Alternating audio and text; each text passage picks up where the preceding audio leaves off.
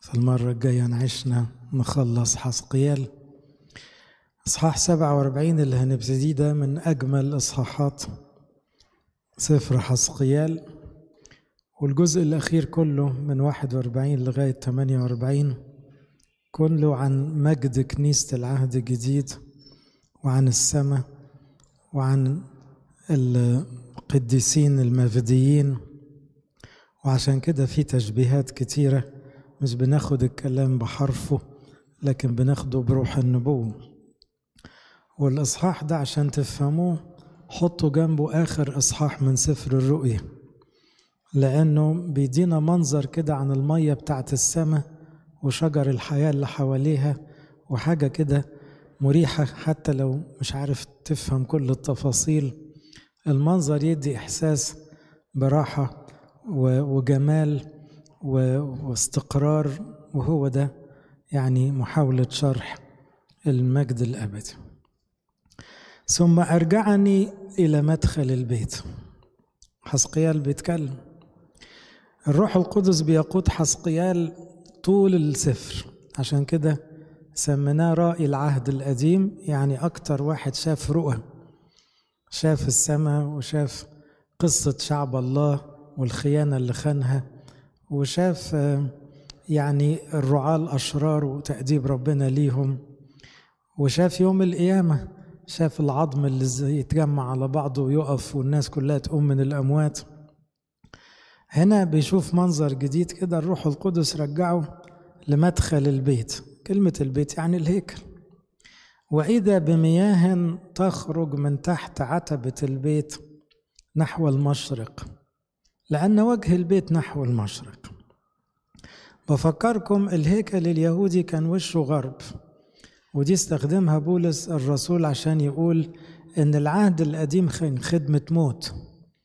يعني في الآخر رغم امتيازات موسى والناموس إنما الناس لم تتبرر.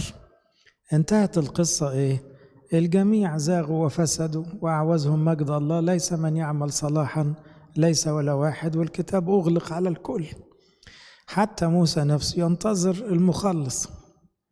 فكان وش يعني اليهودي وهو داخل وشه غرب؟ عكسنا. إحنا وإحنا داخلين دلوقتي وشنا شرق.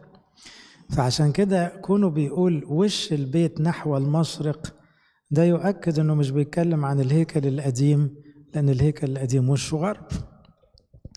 وتلاحظوا ارتباط الغرب بالمدة حتى كان عند الفراعنة. ما تروحوا الأقصر مثلا تلاقوا البر الغربي كله عبارة عن قبور الفراعنة لأن الغرب دايما إشارة للموت. والفكرة الفرعونية دي يعني فكرة قريبة للقلب القبطي. عشان كده تلاحظوا عند صلاة الغروب والنوم نفتكر دايما إيه؟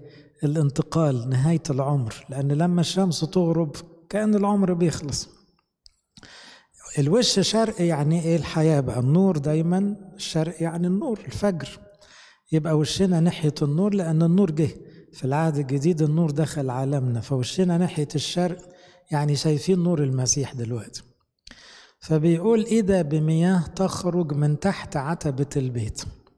منظر غريب تصوروا كنيسة كده كأنها مقفولة ومية طالعة من تحت العتبة ناحية ناحية الشرق. وبعدين يقول لأن وجه البيت نحو الشرق عشان نبقى عارفين. إيه حكاية المية اللي طالعة من الكنيسة دي؟ هي الكنيسة بتشر مية؟ يعني إيه؟ أولا في العهد القديم كان في نوع من الاغتسالات وكان في حاجة اسمها المرحضة في الساحة الخارجية اللي الكاهن يجيب إيه؟ يقعد يغسل إيديه مطرح الذبايح وقبل ما يدخل على الذبيحة. إنما أنا بيتكلم عن مية هتبقى نهر. المية في العهد الجديد بالذات إشارة إلى الروح القدس. والمسيح اتكلم كتير عن المية بالذات في إنجيل يوحنا لأن يوحنا ركز على عمل الروح القدس. فمثلا مع السامرية يقول لها اللي يشرب من المية دي بيعطش اللي يشرب من المية اللي أنا بديها مش بيعطش أبدا. والماء الذي أعطيه أنا يصير فيه ينبوع ماء ينبع إلى حياة أبدية. بعدها بكم إصحاح تلاقوا وقف يوعظ يوم عيد المظال قال إن عطش أحد فليقبل إلي ويشرب من آمن بي تجري من بطنه أنهار ماء حي. قديس يوحنا يقول قال هذا عن الروح القدس. قبلها تلاقوا إنه كان في بركة بيت حسدة وقاعد عندها المخلع وكان مستني إيه الملاك اللي يحرك المية وحكاية المية اللي تدي حياة دي. بعدها بإصحاحين في إصحاح تسعة تلاقي المولود أعمى يقول له اذهب اغتسل في بركة سلوام مضى واغتسل وعاد بصيرا. ذكر المية كتير. الآباء قالوا لأنه المسيح له المجد كان بيشاور على نعمة العهد الجديد لأنها حياة جديدة ليها مية جديدة. إحنا ما فيش بني آدم يقدر يعيش من غير مية. في العهد الجديد ما فيش إنسان جديد يقدر يعيش من غير الروح القدس. الروح القدس هو مية العهد الجديد. هو علامة الحياة الجديدة. والروح القدس أول مرة نتعامل معاه كان في المعمودية يعني لما خدنا الولادة الجديدة خدناه عن طريق الماء. عشان كده في يوحنا ثلاثة قال إن كان أحد لا يولد من الماء والروح لا يقدر أن يعاين ملكوت الله. مولود من الجسد جسد مولود من الروح روح. دايما ارتباط الماء بالروح. فذكر المية هنا بيحدفنا على طول على العهد الجديد. وبرضه خلي بالكم مش مش حسقيال بس اللي اتكلم عن مية العهد الجديد. همشي معاكم شوية في موضوع المية لأنه موضوع ممتع. لو جمعتوا الآيات اللي على المية في الكتاب المقدس تلاقوها غرقانة آيات كتيرة جدا عن المية ودايما لما يجي ذكر المية تلاقي خبر حلو. فمثلا أروح معاكم لزكريا. زكريا ده نبي الرجاء أخباره مفرحة آخر إصحاحين كلهم مية. صح 13 يقول إيه؟ في ذلك اليوم يكون ينبوع مفتوح لبيت داود ولسكان أورشليم للخطية والنجاسة يعني إيه ينبوع مفتوح للخطية؟ يعني تدلق فيه خطايا زي ما أنت عاوز يشيلها. ينبوع مفتوح للخطية والنجاسة. يعني أيا كانت الخطايا هتتشال بالمية الحلوة دي. اللي يأكد نفس المعنى ده الإصحاح اللي بعده 14 زكريا 14 يقول إيه؟ يقول بجيب لكم الحتة بتاعت المية بس. يكون في ذلك اليوم 14 8 أن مياها حية تخرج من أورشليم. نفس المعنى اللي بيقوله حسقيال قالوا زكريا وكلهم قبل المسيح. نصفها للبحر الشرقي ونصفها للبحر الغربي في الصيف وفي الخريف ويكون الرب ملكا. يبقى انتشار المية دي تعني ملك المسيح. يبقى ملكوت المسيح عن طريق المية ليه المية الروح القدس. لما يبقى في معمدين مؤمنين بالمسيح في كل شعوب الأرض يبقى المية غرقت الأرض. لدرجة في الأنبياء يقول برضو إيه معرفة ربنا تغطي الأرض كما تغطي المياه البحر. يعني تصور البحر متغطي كله مية. معرفة ربنا زي المية تغطي الأرض. لو رحنا لأشعية أشعية قبل حسقيال زكريا كان بعديه لكن لو رحنا مثلا لأشعية وأشعية عنده كذا يعني نبوءة عن المية الحلو من أشهرهم مثلا لما يتكلم عن المية في إصحاحات الأربعينات هتلاقوا كذا نص بيتكلم عن المية في 42 و 44 و 45 و 35 كل دي الإصحاحات عمال يتكلم عن مية حلوة هتغطي الدنيا كلها. فيقول مثلا إيه في 35 حينئذ تتفقح عيون العمي مع المية وآذان الصم تتفتح ويقفز الأعرج كالإيل ويترنم لسان الأخرس لأنه قد انفجرت في البرية مية وأنهار في القفر. طبعا لما تقول الأخرس يتكلم والأعرج يمشي والأصم يسمع والأعمى يشوف فيش أوضح من كده؟ ما ده اللي عمله المسيح. يقول لك أصل المية اتفجرت انفجرت في البرية نرجع لحسقيال إذا هنا حسقيال بيتنبأ عن كنيسة العهد الجديد وعمل الروح القدس فيها فبيقول في مية طالعة من عتبة الباب من تحت العتب. برضو من تحت العتبة ليه؟ كان عند اليهود الهيكل ما حدش يدخله غير يهودي المية تتسحب وتطلع عشان تشر على اللي بره الهيكل إشارة لإيه؟ إن الروح القدس هيوصل لمين؟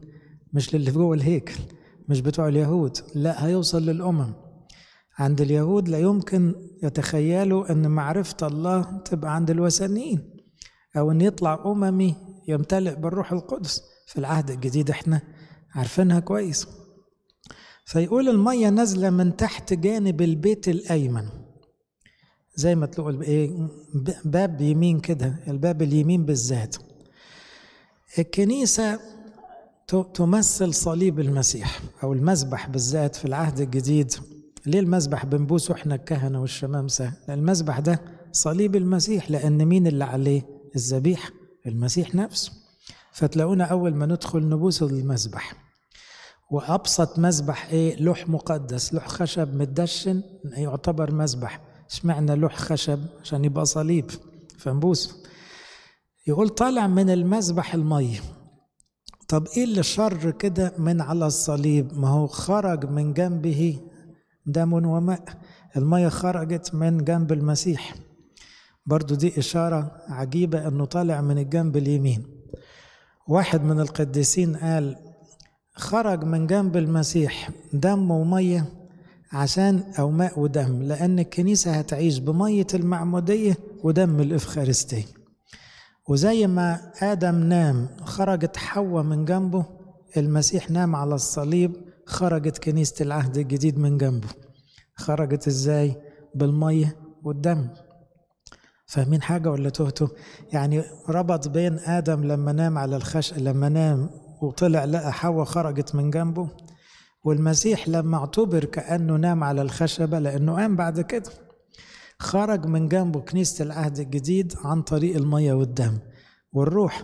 عشان كده يوحنا يقول الذين يشهدون على الأرض ثلاثة الماء والدم والروح لأن الروح القدس يعمل في المعمودية ويعمل في الإفخارستين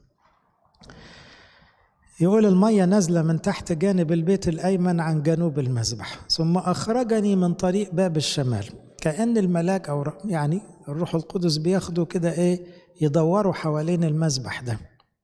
فلقى إيه دار بي في الطريق من خارج إلى الباب الخارجي من الطريق الذي يتجه نحو المشرق وإذا بمياه جارية من الجانب الأيمن. يعني هو شايف سرسوب المية طالع فابتدى يلف حواليه لقى المية ماشية سرحة حوالين كل المكان من الجانب الأيمن. وعند خروج الرجل الرجل ده البعض قال عنه رئيس ربنا يسوع له المجد في أحد ظهوراته والبعض قال ملاك من اللي بعثهم المسيح. كان بيقول له إيه؟ تعال نقيس. نقيس إيه؟ طيب نشوف يقول له عند خروج الرجل نحو المشرق الخيط بيده الخيط ده اللي هو زي المطمار أو المقياس. قاس ألف ذراع. طبعا ألف ذراع دي مسافة يبقى مش المذبح اليهودي المذبح اليهودي محدود عن كده. دي ده حاجات قياسات كبيرة قوي وعبرني في المية. تخيلوا كأن الملاك خد حسقيال وابتدوا يخوطوا في المية. فابتدوا يمشوا جوه المية. فيقول والمية إلى الكعبين. وبعدين ثم قاس ألفا. مشوا ألف ذراع تاني. المية بتعلى. زي اللي بينزل مثلا في مية أي شاطئ كده. في شواطئ تلاقوها إيه؟ المية مش غويطة بسرعة فتفضل تمشي تبقى الكعبين وبعدين الركب وبعدين وسطك وبعدين بعد كده هتعوم. نفس المنظر بالظبط. يقول قاس ألفا وعبرني في المياه والمية للركبتين ثم قاس ألفا وعبرني والمية إلى الحقوين ثم قاس ألفا وإذا بنهر لم أستطيع عبوره. مليش طول بقى. إيه حكاية ألف ذراع والمية تعلى ألف ذراع والمية تعلى. إيه علاقة عمل الروح القدس بالكعبين والركبتين والحقوين. تعالوا نفهم. الكعبين غسيل الأرجل ده يسموه الآباء دايما التوبة. ليه؟ إحنا نمشي في الدنيا كانوا زمان صنادل طبعا ما كانش في جزم زي دلوقتي. فكانت الناس لما تمشي أي مشوار رجليها تتطرب أو تتوسخ. يدخلوا أي بيت أو أول حاجة يعملوها إيه؟ يغسلوا رجليهم كعبهم وده اللي عمله المسيح لما غسل رجلين تلاميذه قبل التناول. فقالوا دايما غسيل الكعبين أو القدمين إشارة إلى التوبة. يبقى الروح القدس عمله الأول يقود توبتنا. المية دي بتغسل كعبينا يعني بتشجعنا على النظافة لأن إحنا طول ما بنمشي في الدنيا رجلينا بتتوسخ. وبعدين المية تزيد ما تقفش عند كده. لو هي نظافة بس كانت تفضل سطحية كام سنتي وخلاص. لا شوية لا المية وصلت للركبتين. الركب دماغنا تروح في إيه؟ في السجود. عشان كده يقول إيه؟ سددوا الركب المخلعة. الركب دايما معناها السجود. يبقى الروح القدس زي ما بنقول في الصلاة يعلمنا السجود. والمسيح نفسه قال السجود لله بالروح. يبقى المية اللي جوايا دي اللي اتحطت من وقت الميرون بعد المعمودية المية دي هي اللي بتعلمني أعمل المطاني. هي اللي تعلمني أسجد. يبقى أنا مشاعر توبة بالروح القدس ومطانيات وسجود بالروح القدس. طب نمشي كمان نزود نغوط نقرب من ربنا أكتر يحصل إيه؟ المية تعلى توصل للحقوين. إيه الحقوين؟ الحقوين دايما رمز أو إشارة لضبط الجسد. يقول لتكن أحقاءكم ممنطقة أو ممنطقين أحقاءكم بالحق. يعني لما الواحد يمتلئ بالروح القدس تلاقوا جسده بقى منضبط. عشان كده القديس بولس يقول أنا أضبط نفسي في كل شيء. الذي يجاهد يضبط نفسه في كل شيء. يبقى الروح القدس اللي علمنا التوبة علمنا السجود علمنا ضبط الجسد. كل ده نوع من النمو الروحي أو الامتلاء بالروح. وكل شوية يمشي ويغوض وبعدين إيه؟ المية تعلى. كل مسافة من دول سماها ألف ذراع ألف ذراع ده معناه مسافة. يبقى النقلة من التوبة للسجود ومن السجود لضبط الجسد وبعد كده لسه هندخل لجوه بقى ونعوم. معناه إن النمو الروحي محتاج مشوار طويل ومعناه لازم المسيح هو اللي يسوقك في النمو الروحي بس عن طريق المية يبقى المسيح قائدنا في النمو الروحي في القداسة في طريق الحياة الأبدية. لكن المشوار مشوار. فمحدش يستعجل مش اللي يبل رجليه ويطلع. خلونا نفترض إن إحنا كلنا بلين رجلينا بالكتير يعني القديسين مغوطين جوه. يعني فرقنا عن القديسين إيه؟ المنظر ده. إحنا يا دوب بنبل رجلينا. إنما هم بقى دخلوا للسجود ودخلوا لضبط الجسد وضبط الشهوات ودخلوا نهر سباحة لا يمكن عبوره. يعني دخلوا في عمق مع ربنا. بعد مسافه يمكن اللي على الشاطئ ما يشوفهمش. زي القديسين اللي نسمع عنهم يشوفوا بقى رؤى ويوصلوا إلى يعني قداسة عالية. ده لأن هم ماشيين في نفس سكة المية دي. كمان الألف الآباء قالوا دايما لما تقروا ألف افتكروا عشرة في مية.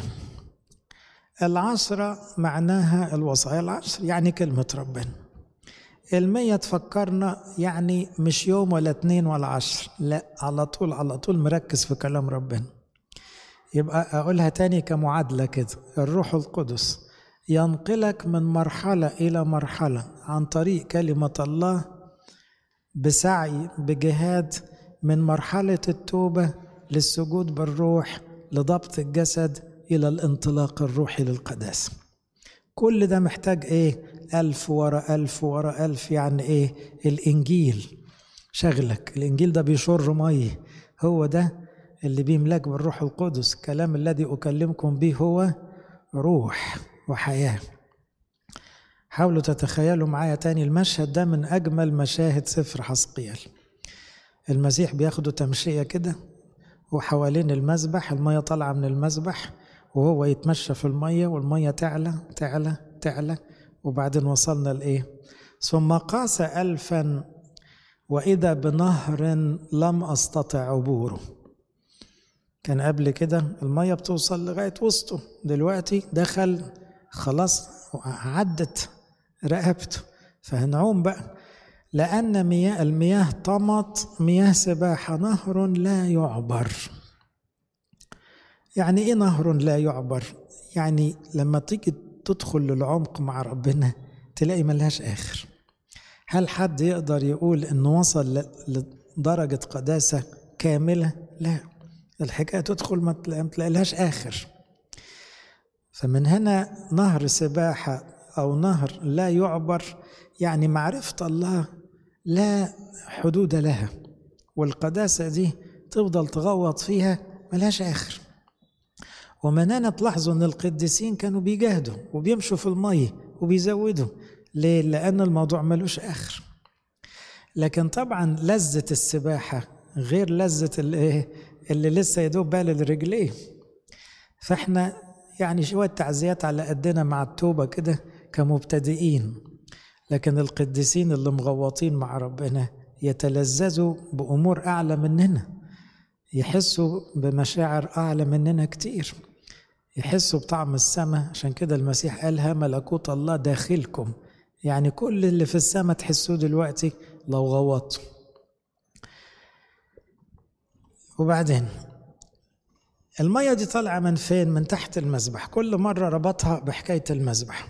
هنا في فكر العهد الجديد المذبح أساس الامتلاء الروحي. إحنا كناس مسيحيين أرثوذكس. تلاقي أب اعترافك دايما يوصيك إيه؟ تعالى تناول. وتيجي القداس بدري. وتصلي كويس. طول القداس افتكروا المشهد ده. إحنا جوه القداس كأنك في رفع بخور باكر المية على الكعبين. تدخل على القرايات تبقى على الركبتين عشان تقول أجيوس كده وتسجد. تغوط في صلاة الصلح تبقى وصلت للحقوين. نسيت الأكل والشرب والدنيا كلها. تيجي ناحية التناول تبقى إيه؟ بقيت بتعوم. يعني بقيت هيمان بربنا وفرحان بربنا وبتقول مش عاوز أطلع من الكنيسة. كل ده طالع المية طالعة من المذبح يعني طعم السماء بيطلع من المذبح. نكمل. وقال لي أرأيت يا ابن آدم؟ دايما يرجع يسأله كده شفت إيه بقى؟ ثم ذهب بي وأرجعني إلى شاطئ النهر. بعد ما لففوا حوالين المذبح وفرجوا ودوقوا طعم المية حكاية إنه يعلى يعلى يعلى كده. خدوا على الشاطئ كده وقال له اتفرج. وإذا وعند رجوعي إذا على شاطئ النهر النهر اللي كان مخوط فيه ده إذا على شاطئ النهر أشجار كتيرة جدا من هنا ومن هناك. أول ما تلاقوا مية عليها شجرة أنتوا بقى بتوع صلاة باكر مش كده؟ مش معقول تفوتك الرسالة. مثل الشجرة المغروسة عند مجاري المياه تعطي ثمرها في حينه ورقها لا ينتسر كل ما يصنع ينجح فيه وليس كذلك المنافقون. والمشهد بتاع المزمور واحد ده موجود تاني في أرمية 17 ودي موجود في حسقيال 47 وموجود شبهه في آخر الرؤيا يعني إيه؟ يعني إحنا اتفرجنا على فكرة السريان داخل المية والامتلاء بالروح القدس والتدرج في القداسة من منظور آخر المية دي هي سر إثمار الشجر. يعني إيه؟ كل شجرة مغروسة عند المية الحلوة لازم تطلع ثمر. فلقى شجر ملوش عدد. كأنك لو دخلت السماء تتفرج إيه القديسين دول؟ ده السنكسار طلع قليل قوي ده المجمع حتى مجمع التسبيحة ما يجيش حاجة. كل دول دخلوا السماء كل دول منورين. كل دول شجر. في البستان الإلهي كلهم أشجار عند مجاري المياه. كل دول كانوا يصحابوا مية يتغذوا على الإنجيل يحبوا المزامير يحبوا الكنيسة والمسبح. المية تديهم حيوية تبقى شجرة مغروسة تعطي ثمر. فبيقول إذا على شاطئ النهر أشجار كتيرة جدا من هنا ومن هنا. هنا وهنا برضو يعني أصل يهودي وأصل أممي الغلبان والمثقف والغني والفقير كله طالع أشجار مغروسة وقال لي هذه المياه خارجة إلى الدائرة الشرقية وتنزل للعربة وتذهب للبحر. يعني إيه؟ المية دي هتفضل تعدي على كل البلاد لغاية ما توصل للبحر. إشارة أن عطية الروح القدس مش واقفة عند حد. يوم الخمسين لما انسكب الروح القدس ونزل على شكل ألسنة نار كانت علامة من علامات أن التلاميذ دخل عليهم الروح القدس الألسنة. ليه؟ عشان تبان أن الروح القدس لن يكتفي باليهود. ده عاوز كل الأمم كل القبائل كل الشعوب زي ما قال الرؤية. فهنا كون المية عمالة تلف من كل حتة يعني الروح القدس له في كل مكان شهود له ناس قديسين في التاريخ وفي الجغرافيا في قديسين في كل حتة. ما فيش زمن ما فيهوش قديسين وما فيش مكان على الأرض. ما فيهوش ناس قديسين. ربنا لا يترك نفسه بلا شاهد. وبعدين يقول تذهب إلى البحر. إلى البحر هي خارجة فتشفى المياه. تعبير غريب. النهر يوصل لغاية البحر يقوم البحر يخف. يخف هو كان عيان. عيان يعني إيه؟ هنفهمه ويكون أن كل نفس حية تدب حيثما يأتي النهران يعني مية النهر لما تخبط في مية البحر تحيا. أتاري البحر ده زي البحر الميت كان فيه ملوحة عالية قوي وكبريت فما فيهوش كائنات حية. لما مية النهر تخبط في الكائنات الحية تعيش فالمية تخف. المية تخف زي كأن الملوحة اتشالت والكبريت اللي فيها اتشال والموت اللي فيها اتشال يعني إيه؟ البحر دايما إشارة للعالم والنهر إشارة للكنيسة أو القديسين. عشان كده المزمور بتاع مجاري الأنهار تفرح مدينة الله. أنتوا مجاري الأنهار الروح القدس مليكم. أنتوا اللي فيكم المية الحلوة فيكم الروح القدس. طب العالم بره لا ده بحر. بحر يعني مالح يعني مميت يعني يغرق لكن الأنهار تروي الأنهار حلوة. الغريب والعجيب النهر يخبط في البحر. كنا نتوقع أن النهر يملح. البحر أكبر والبحر هو اللي فيه القدرة الأكتر. لا اللي بيحصل العكس النهر يلمس البحر البحر يخف يشفى. والنفوس الحية اللي في البحر تقوم. ابتدت تبان الفكرة؟ يبقى أنهي أقوى العالم ولا الكنيسة؟ العالم أكتر وأكبر وإمكانياته أكتر وفلسفاته أكتر ومادياته أكتر وشياطينه أكتر. ده العالم. إنما الكنيسة الصغيرة دي تترمي في أي حتة؟ تلاقيها بعد شوية شجرة ضخمة تتآوى فيها طيور السماء. يبقى حبة صغيرة لكن كبرت كبرت كبرت وبلعت كل حاجة. إذا النهر نهر الحياة اللي هو كنيسة المسيح اللي فيها الروح القدس فيها قدرة عجيبة إنها هي اللي تشفي البحر مش البحر اللي يبوظه يبقى الناس الروحيين لما يدخلوا وسط الناس غير الروحيين هم اللي يكسبوا. عشان كده القديس يوحنا يقول الذي فيكم أعظم من الذي في العالم. طب ده العالم أقوى مننا من ناحية العلم والفلوس والحاجات. لا بس اللي فينا ده روح الله. فروح الله اللي فينا أقوى من روح الشر اللي في العالم. فيقول هذه المياه تأتي إلى هناك فتشفى ويحيا كل ما يأتي النهر إليه. تعبير حلو قوي يحيا كل ما يأتي النهر إليه. تصور لو حضرتك حتة نهر كده. مرتبط بنهر الحياة المسيح نفسه والروح القدس. كل اللي يتعامل معاك يتعدل. يتعدل يعني يطلع من الضلمة للنور. كل اللي ياخد نقطة مية من عندك يخف. المسيح له المجد مثلنا الأعلى يتعامل مع سامرية شريرة كانت مستعبدة للشيطان خفت. يتعامل مع زكا يخف. يتعامل مع المرأة الخاصة تخف. أي حد يخف. وهكذا المتشبهين بالمسيح بيبقوا نهر حياة. هل الواحد فينا منين ما يتعامل مع الناس الناس بتشفى الناس بتتغير بسببه الناس بتدوق المية الحلوة النقاوة والبساطة والقداسة والمعرفة السليمة ولا إحنا ملناش دور في شفاء الناس؟ نقراها تاني. يكون أن كل نفس حية عدد تسعة تدب حيثما يأتي النهران النهران يقصد مية النهر على مية البحر. تحيا. ويكون السمك كثيرا جدا. ده بقى العهد الجديد. ليه؟ من كل الأمم. فهتلاقي آلاف مؤلفة ملايين دخلت النعمة حياتهم وبقوا قديسين وعرفوا المسيح والروح القدس دخلهم. فيقول السمك كتير قوي. السمك كتير إمتى؟ لما النهر يخبط في البحر. يبقى لما الكنيسة تكرس في العالم يجي لنا سمك كتير. السمك ده كله كان ميت. يكون السمك كثيرا جدا لأن هذه المياه تأتي إلى هناك فتشفى ويحيا كل ما يأتي النهر إليه. ويكون الصيادون واقفين عليه. أنا مش عارف هو حسقيال حضر لقى خمسة ولا إيه. أنا متصور فاكرين لما المسيح ركب المركب وقال له ادخل للعمق؟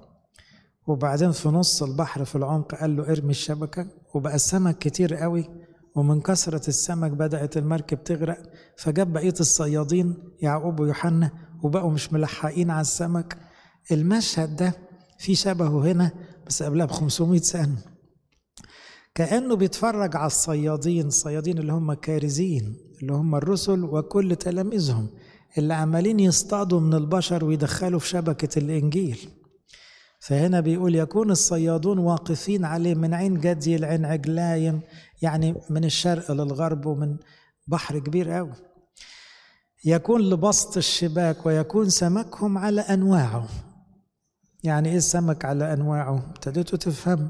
يعني تلاقي من آسيا على أوروبا على أفريقيا على يعني فلاسفة زي ديونيسيوس الأريوباغي على يهود كانوا متعصبين زي شاول الطرسوسي أهو كله سمك. سمك على أنواعه كله خف وكله دخل الشبكة يكون سمكهم على أنواعه كسمك البحر العظيم كثيرا جدا. مين شاطر يقول كثيرا جدا؟ دي جت إمتى قبل كده؟ جدا بالذات. يوم ما أتكلم عن يوم القيامة في 37 افتكروا صح 37 و 47 37 شاف اليوم القيامة والناس بتقوم من الأموات فقال ده جيش كبير جدا جدا لأنه شاف مليارات من البشر بيقوموا يوم القيامة. فقال ده عدد مهول. وهنا بيقول السمك كتير قوي دول بقى القديسين اللي عاشوا بالمية الحلوة يعني اتنقلوا من الموت للحياة. يكون سمكهم على أنواع كسمك البحر العظيم كثيرا جدا. أما غمقاته وبركه فلا تشفى. إيه البرك والغمقات دي؟ أنتوا عارفين في بعض البحيرات أو البحار تلاقي حتة كده المية فيها ركنت وتحوطت بحاجة كده فبقت ضحلة والحتة دي المية فيها بتعفن أو من كتر إنها ساكتة ساكنة ما فيهاش مية جارية. فهنا ما بتخفش الحتة دي. ما يعيش فيها سمك. إيه المعنى الجميل ده؟ اللي حياته الروحية راكدة. ما يخفش ما فيهوش سمك ما فيهوش حياة مع إنه جوه المية الحلو. يبقى حتى جوه المية الحلوة الحكاية لازم تبقى حيوية لازم يبقى في حرارة لازم تبقى دايناميك كده يعني نشيطة حارين في الروح. فبيقول الغماءات والبرك ما بتخفش. تجعل للملح بقى ده سمك ميت. يبقى بعد ما قال لنا إن النهر يخبط في البحر مية البحر تتعدل والسمك يصحى وسمك من كل نوع وسمك كتير قوي بس في حتت كده للأسف ما بتخفش. ليه؟ لأنها مية راكدة ركنت على جنب كده. دول بقى حالات الفتور وحالات الاستغناء وحالات الرياء. دول الناس اللي إيه مش ممتلئين بالروح. على النهر ينبت على شاطئ ومن هنا ومن هناك كل شجر للأكل لا يزبل وورقه لا يزبل ورقه ولا ينقطع ثمره. ده بالظبط اللي بنقوله في المزمور. لما نقول إيه شجرة مغروسة عند مجاري المياه تعطي ثمرها في حين وورقها لا ينتسر فهنا بيقول لا الورق يدبل ولا الثمر يتقطع. إيه الورق وإيه الثمر؟ يقولوا بعض الاباء ثمر الشجره أغلى حاجة لأن أنت لما تروح لشجرة برتقال مش هتاكل الورق أنت هتاكل إيه؟ البرتقال نفسها.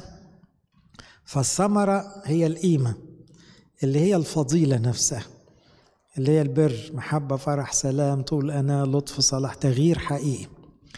الورقة تسبق الثمرة. عمرنا ما شفنا شجرة طلع فيها الثمر من غير ما يطلع ورق. الورق هو الجهادات هو الالتزامات. يعني تصلي بالإجبية ورقة كويسة. تقرأ الإنجيل ورقة خضرة حلوة. تيجي العشية وتيجي القداسات حلو خالص. تحضر درس كتاب تحضر مؤتمرات تسمع وعظات.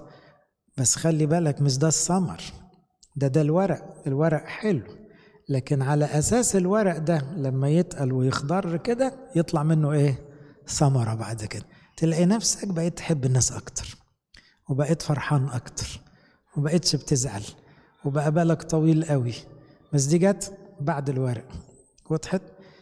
يبقى هنا عشان توزن نفسك بتوزنه على الورق والثمر يا ترى في تغيير حقيقي ثمر الثمر ده الناس تاكل منه تحس إنك أنت بركة منين ما تروح. بشخصيتك الجديدة الحلوة بالفضيلة اللي عندك ده ثمر طب قبلها إيه؟ في التزامات روحية في علاقة بربنا. في واجبات في قانون روحي فهنا بيقول كل شجر للأكل لا يذبل ورقه ولا ينقطع ثمره. كل شهر يبكر لأن مياهه خارجة من المقدس. المية دي أصلا طالعة من من المقدس يعني طالعة من عند المسيح. جاية من السماء. الروح القدس ده طالع من المذبح يعني من المسيح. هو اللي يحيي النفوس وهو اللي يخلي الورق أخضر. يعني الممارسة الروحية ليها طعم. وهو اللي يعمل تغيير فيخلي الإنسان جواه سلام وجواه تعفف وجواه إيمان وجواه حاجات حلوة. ويكون ثمره للأقه وللدواء الحتة دي جميلة برضه. يعني إيه؟ أنت عايش مع حد أنت ثمرك عاش. لأنه أنت بفضائلك اللي نابعة من الروح القدس هو نفسه كل وعاش. والورق للدواء يعني إيه؟ يعني إحنا أدويتنا في الكنيسة إيه؟ أدوية روحية. لما يجي لنا واحد يقول أنا عندي خوف نقول له قول مزامير صلي مزامير. واحد يقول لك أنا حزين طب اقرأ الإنجيل كتير. واحد تاني يقول مش عارف أنا مغلوب من شهواتي طب اعمل مطانيات وتعالى تناول. إيه دي؟ دي الأدوية بتاعتنا ده الورق اللي عندنا. بس الورق ده للشفاء. ورق الشجر أصله كان زمان كتير من ورق الشجر يستخدم في الأدوية. كانوا يسخنوه كده. لغاية دلوقتي في أعشاب وفي ورق يستخدموه. فالورق هنا للشفاء أو للدواء والثمر للأكل. صحيح الثمر أجمل وأحلى لما بنشوف واحد حياته اتغيرت لكن كمان الجهاد بتاعه أو التزاماته الروحية ده دواء حلو. هكذا قال السيد الرب. قبل ما أكمل الإصحاح عاوز أروح معاكم لآخر إصحاح في الإنجيل أوريكم كأن الاتنين شافوا نفس المنظر حسقيال ويوحنا الرأي. لأن الاتنين دول قريبين لبعض. اللي قرأ معانا حسقيال وفكره هيلاقي فيه لقطات كتيرة شبه سفر الرؤيا عشان كده نقول يوحنا رائي العهد الجديد وحسقيال رائي العهد القديم. ودول يعتبروا أصعب سفرين في الكتاب لأن كلهم رؤى. يقول بقى آخر إصحاح في الرؤيا أراني نهرا صافيا. من ماء حياة لامعا كبلور خارجا من عرش الله اللي هو المذبح والخروف في وسط سوقه وعلى النهر من هنا ومن هناك شجرة حياة. يبقى على النهر من هنا ومن هناك نفس المنظر. وشجرة حياة تصنع اثنتي عشر ثمرة وتعطي كل شهر ثمرها وورق الشجرة لشفاء الأمم. كأنك عاوز تقول له يوحنا أنت كنت قاعد مع حسقيال؟ أنتوا أكيد شفتوا نفس المنظر. الورق بيشفي الأمم. نفس المنظر ونفس التعبير اللي قاله حسقيال قاله يوحنا الرائد. ونفس المية الحلوة والشجر اللي من هنا ومن هنا. ولا تكون لعنة ما فيما بعد. ده كلام يوحنا الرائد. وعرش الله والخروف يكون فيها وعبيده يخدمونه وهم سينظرون وجهه. واسمه على جباههم. ولا يكون ليل هناك ولا يحتاجون إلى سراج أو نور شمس. لأن الرب الإله ينير عليهم وهم سيملكون إلى أبد الآبدين. نرجع لحسقيل. وبعدين يقول إيه؟ إحنا دلوقتي حسقيال 47 13 هكذا قال السيد الرب. هذا هو التخم الذي به تمتلكون الأرض بحسب اسباط إسرائيل الاثنى عشر. هو بيوصف دلوقتي المدينة المقدسة أو الميراث السماوي. بس هو بيوصفه بتعبيرات يهودية بحكم إنه كاهن يهودي. فبيقول ده بقى اللي هتمتلكوه. يوسف قسمين. أول جملة بيقولها يوسف له نصيبين. إشمعنى يوسف؟ لو تفتكروا حياة يوسف يوسف أكتر واحد من الأسباط اتبهدل وتعب وأكتر واحد كان ملتزم يوسف كانت الخطية سهلة ويقول لا. يوسف ظل ناجحا في علاقته مع ربنا رغم كل التحديات. يوسف شبه المسيح لأنه مات وقام ومات وقام كذا مرة في البير مات وقام اترمى في السجن دخل وطلع. فيوسف رمز للمسيح فلأنه خد البكورية. أنتوا عارفين البكورية وقعت من رأوبين ده البكر الحقيقي. بسبب أخلاقه مش كويسة خدها يوسف. ده يعقوب اللي قال كده. قال له أنت دلوقتي ولادك يبقوا ولادنا فنصيبك اتفك هتاخد نصيب اتنين زي البكر حسب الشريعة اللي جت بعد كده عند موسى. البكر له نصيب اتنين. فبنفس المعنى لأن إحنا في العهد الجديد قديس بولس في العبرانيين يقول إحنا كنيسة أبكار. يعني إيه؟ كلنا أبكار. تقول لي لا أنا مش أول واحد في إخواتي. ملهاش دعوة دي إحنا بقينا شبه البكر البكر اللي هو المسيح. هو بكر البشرية كلها لأنه هو بكر الراقدين هو اللي مات وقام وما يموتش تاني. فهو أولنا الألفا الأخ الأكبر لينا كلنا. وإحنا كلنا بقينا أبكار على حسه. فهنا أول واحد يورث يوسف وياخد نصيبين عشان يبقى معروف في المعنى إن بتوع العهد الجديد لهم نصيب مضاعف. بتوع العهد القديم كانوا عاوزين الدنيا. اليهودي يوم ما يتوعد يوعدوه بالأرض والعيال ولا مؤاخذة البهايم وطولة العمر ده آخر أحلامه. إنما بتاع العهد الجديد زينا لا مش عاوزين أرض ولا لا إحنا عاوزين السم. مش عاوزين طولة العمر اللي يهمنا الحياة الأبدية. فهنا النصيب بقى مضاعف على شبه يوسف. فيقول أول حاجة يوسف قسمان. وتمتلكونهما أحدكم كصاحب التي رفعت يدي لأعطي أباءكم إياه وهذه الأرض تقع لكم نصيبا. كلمة نصيب دي بنستخدمها في الصلاة لما أقول إيه؟ لكي نجد نصيبا وميراثا ها؟ مع كافة قديسيك. يبقى لنا كلنا نصيب في السماء مع القديسين.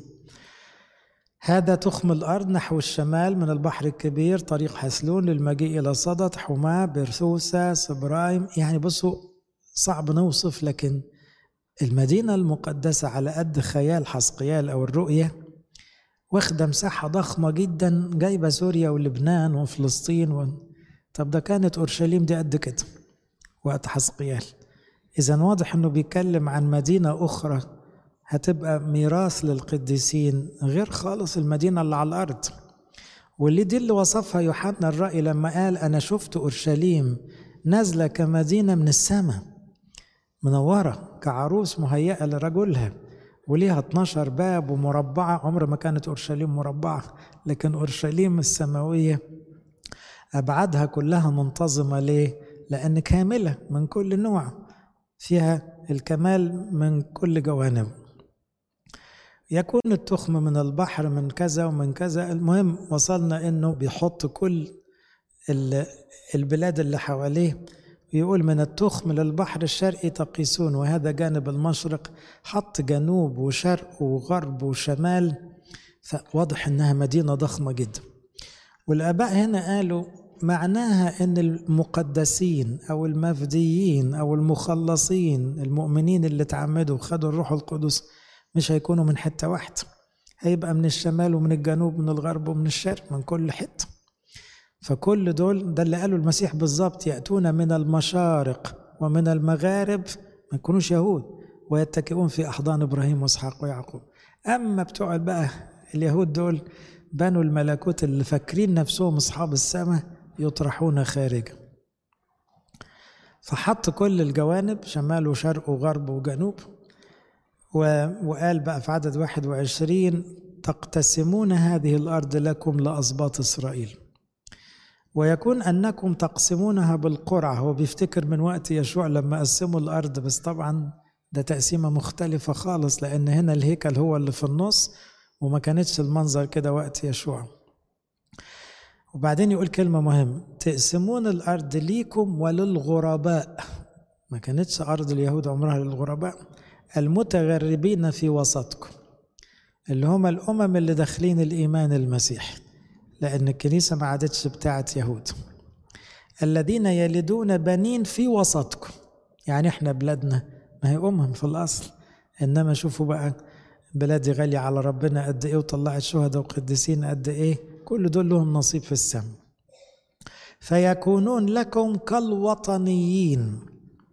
والوطنية هنا دي دي اللي استخدمها بولس في تعبير لما قال سيرتنا نحن هي في السماويات يقولوا في اللغة معناها إحنا معانا باسبور سماوي. أو إحنا وطننا بلدنا الحقيقية دلوقتي السماء. أرضنا الحقيقية هي اللي في السماء. من ساعة ما اتولدنا من فوق بقى مكاننا الطبيعي فوق مش تحت. تحت كله شبه زي بعض. تعيش في أمريكا تعيش في مصر تعيش في أستراليا كده كده يومين ويخلص. لكن أنت تبع اللي فوق أنت مولود من فوق. فسيرتنا في السماويات مش في الأرضيات. فصرنا مواطنين. مواطنين سماويين يعني إيه؟ يعني إحنا تبع السماء مش تبع الأرض. وده اللي يخليك يوم ما تمشي تروح السماء على طول ليه؟ لأنك مواطن. تعرفين لما واحد يكون معاه باسبور يدخل على البلد من غير فيزا لأنه ده صاحب البلد. فهنا بيقول يكونون كالوط يعني تبقى السماء بتاعتك لأنك بقيت سماوي. بقيت سماوي إمتى؟ من ساعة ما اتعمدت من ساعة المية الحلوة. فأنت بقيت تبع السماء مقضي يومين في الدنيا لكن أنت مش تبع الدنيا. يقاسمونكم الميراث في وسط أسباط إسرائيل ويكون أنه في السبط الذي فيه يتغرب غريب هناك تعطونه ميراثه يقول السيد الرب. قديس بولس لأنه دارس عهد قديم استخدم تعبير غرباء ونزلاء كذا مرة لأنه عاوز يقول لنا كانوا زمان أبونا إبراهيم وإسحاق ويعقوب غرب في الدنيا رغم إن هم أغنياء بس هم اتغربوا من أور الكلدانيين ناحية العراق وعاشوا في كنعان كغرباء وعاشوا طول حياتهم في خيام كأنهم غرباء ونزلاء. قال دول أبائنا دول اللي علمونا نعيش في غربة نعيش نزيل. يعني إيه هستخدم اليوم يومين بتوع الدنيا وأسيبها. أغسطينوس له تشبيه جميل. ومعرفش وقت أغسطينوس كان فيه أوتيلات ولا إيه بس الظاهر كان في فنادق بدائية كده. فبيقول مغفل اللي يدخل فندق ويحجز أوضة ويعتبر الأوضة بتاعته ويبقى مبسوط خالص ويفتكرها خلاص ملكه. وهو مش واخد باله إنه تاني يوم هيمشي والأوضة دي واحد تاني هياخدها. فقال إحنا في الدنيا كده اللي يفتكر الدنيا دنيته والأرض دي بتاعته وأي حاجة يملكها في الأرض يبقى زي النزيل اللي ما عندوش مخ اللي فاكر إن الأوضة دي بتاعته ده هو دافع حقها ليلة ولا ليلتين وخلاص وفي واحد تاني هياخدها بعد كده. فبنفس المعنى ده القديس بولس يقول إحنا غرباء ونزلاء ونفس القديس بطرس عاش عاد نفس المعنى في بطرس الأولى اتنين. قال خلينا نعيش دايما بفكر إن إحنا غرب في الدنيا دي؟ ليه؟ ملناش كتير في اللغة بتاعتهم بيتخانقوا على فلوس ربنا يهديهم لكن إحنا ملناش في الفلوس ما إحنا عارفين إن إحنا هنسيبها يتخانقوا على الأكل والشرب طب إحنا عارفين إن الأكل والشرب ده لا يزود ولا ينقص. فتلاقوا إن إحنا لغتنا مختلفة فكرنا مختلف أهدافنا مختلفة أخلاقنا مختلفة كده اللي يشوفك يقول عليك غريب. ولما يقولوا عليك غريب دي شهادة حلوة. لما يقولوا عليك إنك غريب في طبعك دي أحلى شهادة. لأن المسيح له كل المجد كان كمختل العقل كان غريب مع أنه وسط بيئة يعني وطنه. بلغة الأرض كان في وسط وطنه بس كان غريب طبعا في جيله. فعشان كده يقول لا تتعجبوا إن كان العالم يبغضكم اعلموا أنه قد أبغضني قبلكم. فهنا يقول يكون في السبط الذي فيه يتغرب غريب هناك تعطونه ميراثه يعني اللي يعيش بفكر الغربة ده اللي يعيش مش ماسك حاجة في الدنيا مش متصعبط بمجد الدنيا مش فارق معاه حاجة في الدنيا دي فكأنه غريب ده لازم يبقى له نصيب. لازم يبقى له ميراث لأنه لسان حاله بيقول إيه؟ نصيبي هو الرب. مش عاوز حاجة تاني. زي المزمور اللي بيقول حبال التقسيم وقعت علي من الأعزاء أما ميراثي فثابت لي. يعني إيه هم يقسموا ويوزعوا ويتخانقوا. أنا عندي ميراثي ما بيروحش مني. هيروح مني إزاي؟ هياخدوا المسيح إزاي؟ ياخدوا أي حاجة بس ما يعرفوش ياخدوا المسيح. هناك تعطونه ميراثه يقول السيد الرب. إذا إصحاح 47 كأنه توج سفر حسقيال برؤية مفرحة مبهجة. إن كنيسة العهد الجديد عبارة عن مية حلوة مية الروح القدس. اللي يلمس المية دي يقوم من الأموات الروح القدس. إن كانت شجرة تطلع ثمر وتطلع ورق حلو والورق ده فيه الشفاء. والمية دي اللي يمشي فيها يتعلم يتعلم التوبة كعبين ويتعلم السجود ركبتين يتعلم ضبط الجسد الحقوين وبعدين يتعلم السباحة. يعني يدخل للعمق بقى ويتلذذ بمعرفة الله. كل ده ألف ورا ألف ورا ألف يعني إيه اشبع بالإنجيل وخد خد خد كتير من كلام ربنا تدوق كل الكلام ده على مستواك أنت الشخصي. وبعدين يقول حسبوا لا تكونوا في الغماءات والبرك المية اللي إيه تركن على جنب دي يقوم اللي فيها يموت. فما تركنش في حياتك أبدا. احذروا من الفتور والبلادة والركود خليكوا دايما إيه حارين في الروح لا تطفئوا الروح. أخيرا في الإصحاح ده يقول لنا المدينة المقدسة دي كبيرة قوي وفيها ناس مش يهود كتير قوي لكن العلامة المميزة ليهم إن هم كانوا غرباء. دول ليهم نصيب لأن هم عاشوا بالغربة فليهم ميراث أبدي لإلهنا كل مجد وكرامة إلى الأبد. ناخد آية واحدة.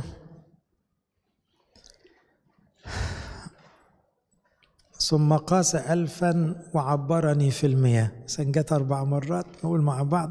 ثم قاس ألفا وعبرني في المياه. كمان مرة. ثم قاس ألفا وعبرني في المياه